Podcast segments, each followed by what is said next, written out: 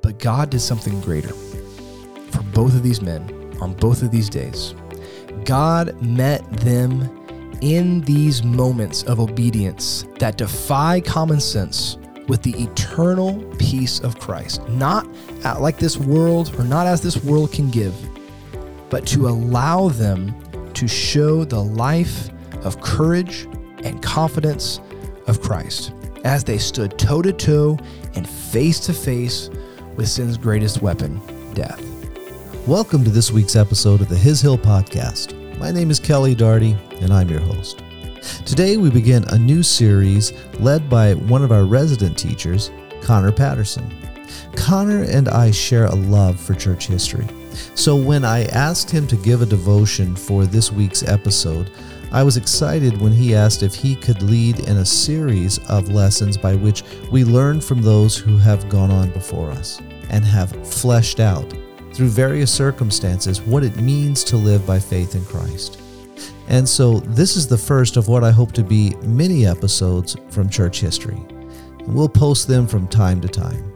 Don't forget to hang around after the devotion for a few announcements. Hello, everybody.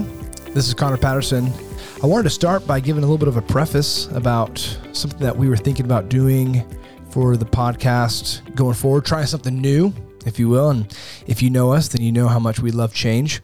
Uh, but Kelly and I were brainstorming uh, this week, and we were thinking about this podcast, and and there was an idea that I thought would be a fun idea to try out, um, and that was stringing together some uh, some podcasts uh, having a little bit of a theme as I come on and do different podcasts and share with you guys. Um, because we realize the majority of alumni have come here for our first year, but but it's really the super Christians who stayed for the second year. Um, and with that second year program, we we do do different topics and and and classes that the first years don't always get to be um, a part of, and and one of those is is church history. And I love history. Uh, Kelly was the one that taught me church history during my second year, which just really propelled that love um, even to a greater extent. And so, with both of us loving history as much as we do, and, and really understanding that there is nothing new under the sun, um, the, the age old phrase that history repeats itself, I thought how timely for us just to walk through a couple of church history examples, some real life people who have faced things that we are facing today just in a in a different culture in a in a different time and realizing the faithfulness and the goodness of God even in the midst of that then and we can take part in that here for us today. Uh, so we're excited to um, to try this out to to start with this. Um, so with that being said uh, I'd like just to dive uh, right in. In Hebrews 9 27 it says it is appointed for man to die once and one of the questions I pose to uh, the second years and, and also the, the first years that I teach over at, at Ravencrest when I go through this course um, is, is really a, a statement at first, and that is death is not a question of if. Death is a reality. Rather, the question is when and how will we die? Now, in that question, there's there's two parts to it, and the first part of that, the the when, is unknown to us, and it will always be unknown to us. But it is known by our perfect Heavenly Father on His timetable. The second part of that question is the how. And that can be known to us, and, and more than that, partially is, is even our responsibility.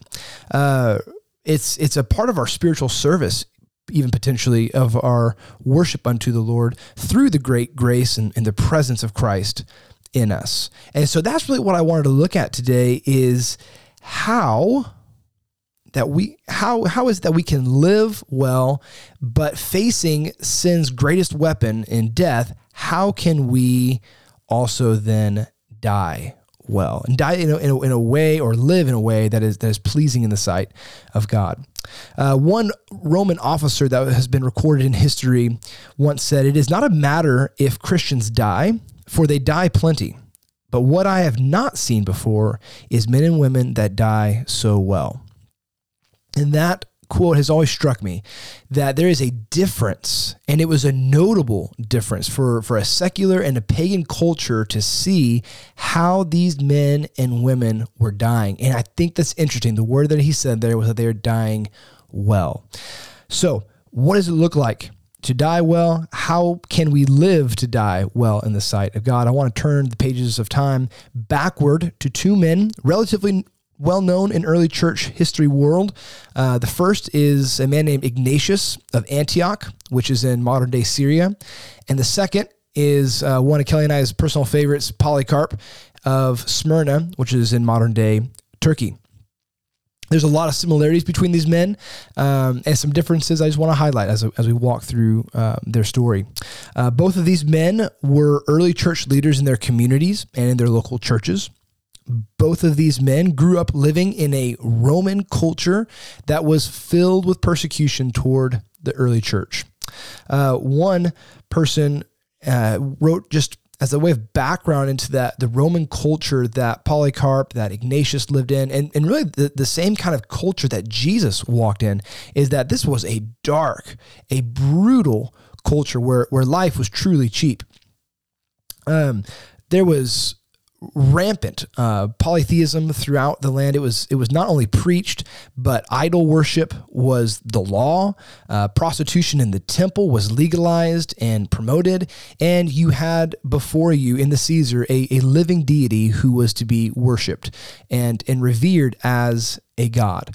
Um, and so there was no freedom of worship. It was the Roman way or the highway. Uh, literally in, in, the Roman roads that were that were built there, or it was death. Uh, polygamy was not abnormal, but was normal, especially within the leadership, especially within the hierarchy of, of the culture. Incest was not uncommon, it was even promoted as natural. And no matter if that was, you know, whatever gender you might have been, uh, it, it was very common. Um, to have these incestuous relationships, multiple relationships, uh, homosexuality was was not even questioned in this culture, and abortion we see it today and, and our, our, our hearts mourn uh, for this reality um, today. And, and it was not even fought in the courts. I mean, it was just accepted. There was commonly known fields where if you did not want your baby post labor, that you could bring them to and leave them there in the field to die. And they they designated these certain fields um, that was away from the city so that you would not be bothering your neighbors right? And that that was the extent of the of the culture that was that Jesus walked in, that Polycarp, Paul, Peter, the early church walked in. Uh, you know, just as even a, a, side note, there it was it was Christians that began going to those fields where those children were and picking up those children that were left behind and creating different homes in which today we call orphanages. But that's the world. That was the culture uh, that was present at this time. And I mentioned persecutions, that there were many persecutions happening uh, throughout the Roman Empire, especially unto uh, Christians, that were oftentimes used as the scapegoat for all the problems that were coming into Rome politically, economically, uh, physically. It was all just cast on to this new way that they called Christians. One uh, Roman historian, Tacitus, wrote, he said, In Rome, an immense multitude was convicted and put to death by being made to serve as obje- objects of amusement. They were clad in the hides of beasts and torn to pieces by wild dogs. Some were crucified, others were set on fire to serve to illuminate the night when the daylight failed. And we know in that last part, when he mentioned that some were crucified, uh, we know from history Peter and Paul were both uh, men in Rome uh, who gave their lives in that specific way. So these were pers- uh, persecutions that were real and a culture that was dark. And as I said, it was honestly just brutal time to live in as the early church. Both of these men were taken into custody for the exaltation of Christ as their life by this Roman culture. Um, we we also know historically that that these two men knew each other. Um, Polycarp, being a disciple of the Apostle John, early in his life made various trips to other churches, and he had met then a slightly older Ignatius, uh, who was who was there in Antioch. And then, as Ignatius is taken into custody and on his way to the Roman Colosseum, Polycarp makes a special trip to visit him in his uh, imprisonment, in his house imprisonment there, and encourage him before he goes and uh, and is there before the uh, the Colosseum. So both these men knew each other, uh, encouraged each other, and in that they both knew the cost of following Christ. They knew what it meant. There was the line drawn in the sand.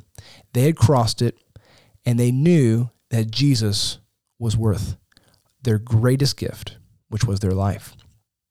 In John 12, 24, Jesus says this word before he goes and speaks to the disciples in his, his last upper room discourse um, time with them. And he says, Truly, truly, unless a grain of wheat falls into the earth and dies, it remains alone. But if it dies, it bears much fruit. He who loses, I'm sorry, he who loves his life loses it, and he who hates his life in this world will keep it to life eternal. If anyone serves me, he must follow me, and where I am, there my servant will be also. If anyone serves me, the Father will honor him. At the Roman Colosseum, uh, Ignatius is, is given one final word. It's what we still practice um, in the states with the with the death penalty. We we give one final um, proclamation, whatever you want to say, your last words, uh, as long as as well as the last meal. And for Ignatius, he picks up on the words of Jesus here, and his quote of all the things to say before your demise, before your death, what's the what's the last thing you want to leave this world saying? You know, you can even say your epitaph here um, before your captors who have taken you unjustly, before the audience of the Colosseum, thousands upon thousands of people silent to hear your words, but ultimately your last words before the Lord. He chooses to say this: "I am God's grain." To be ground between the teeth of wild beasts, so that I may be offered as a pure bread unto the Lord. And not only does that echo the words and kind of give a fuller even picture of John chapter 12, but that also embodies the attitude in the life of Christ in the garden, not my will, but yours be done. That this isn't my life. My life is Christ. And if that means death or if that means life, then may Christ be exalted in either. It's really the words of Philippians 1 20 through 21 when Paul writes and says, According to my earnest expectation and hope that I will not be put to shame in anything, but that with all boldness Christ will even now, as always, be exalted in my body, whether by life or by death.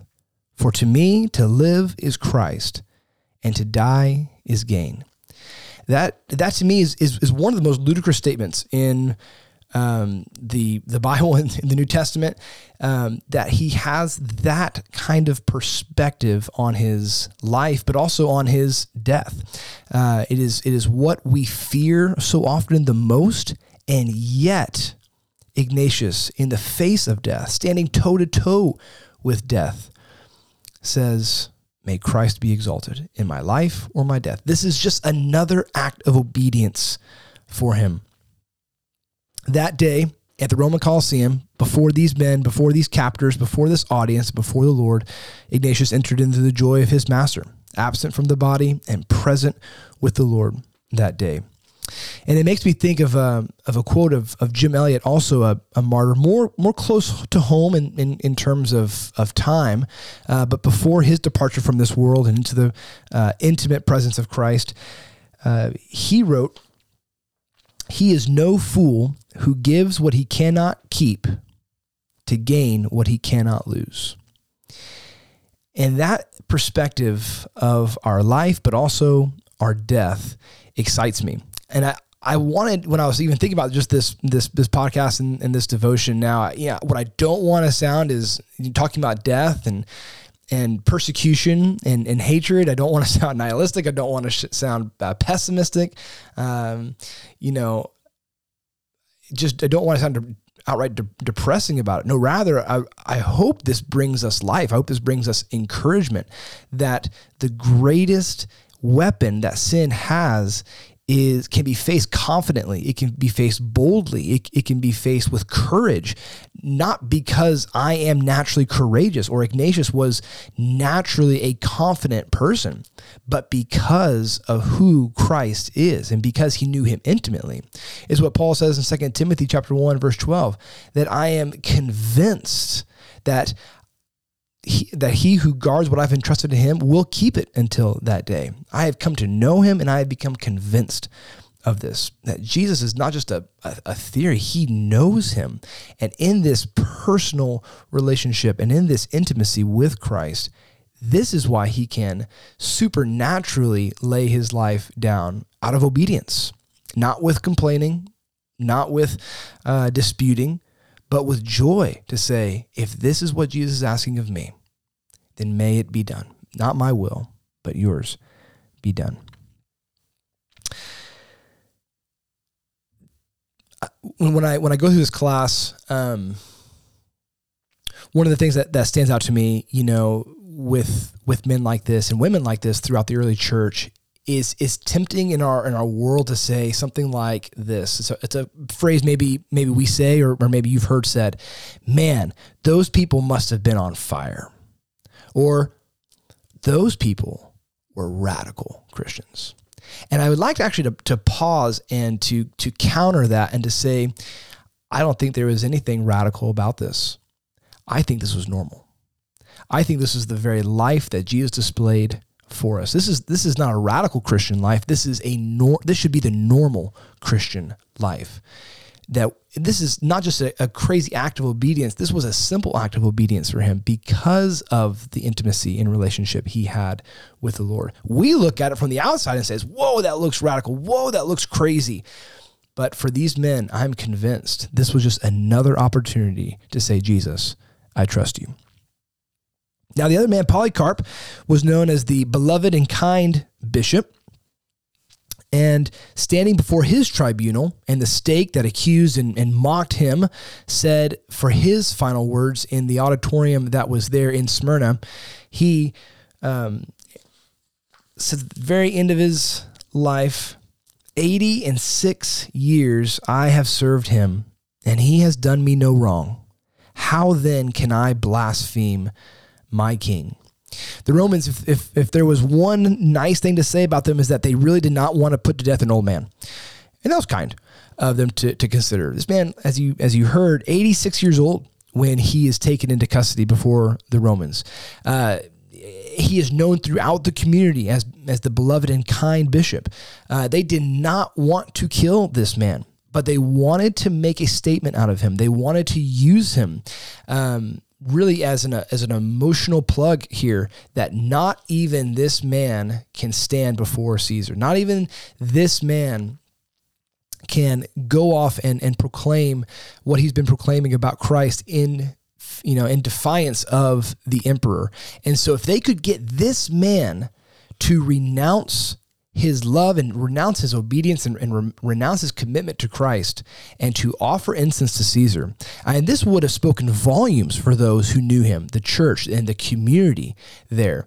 And I think Polycarp knew that. I think as uh, on in his final words in this act of obedience unto the Lord that he also realized this is an action that is being done that is going to be seen by others and can be carried forward.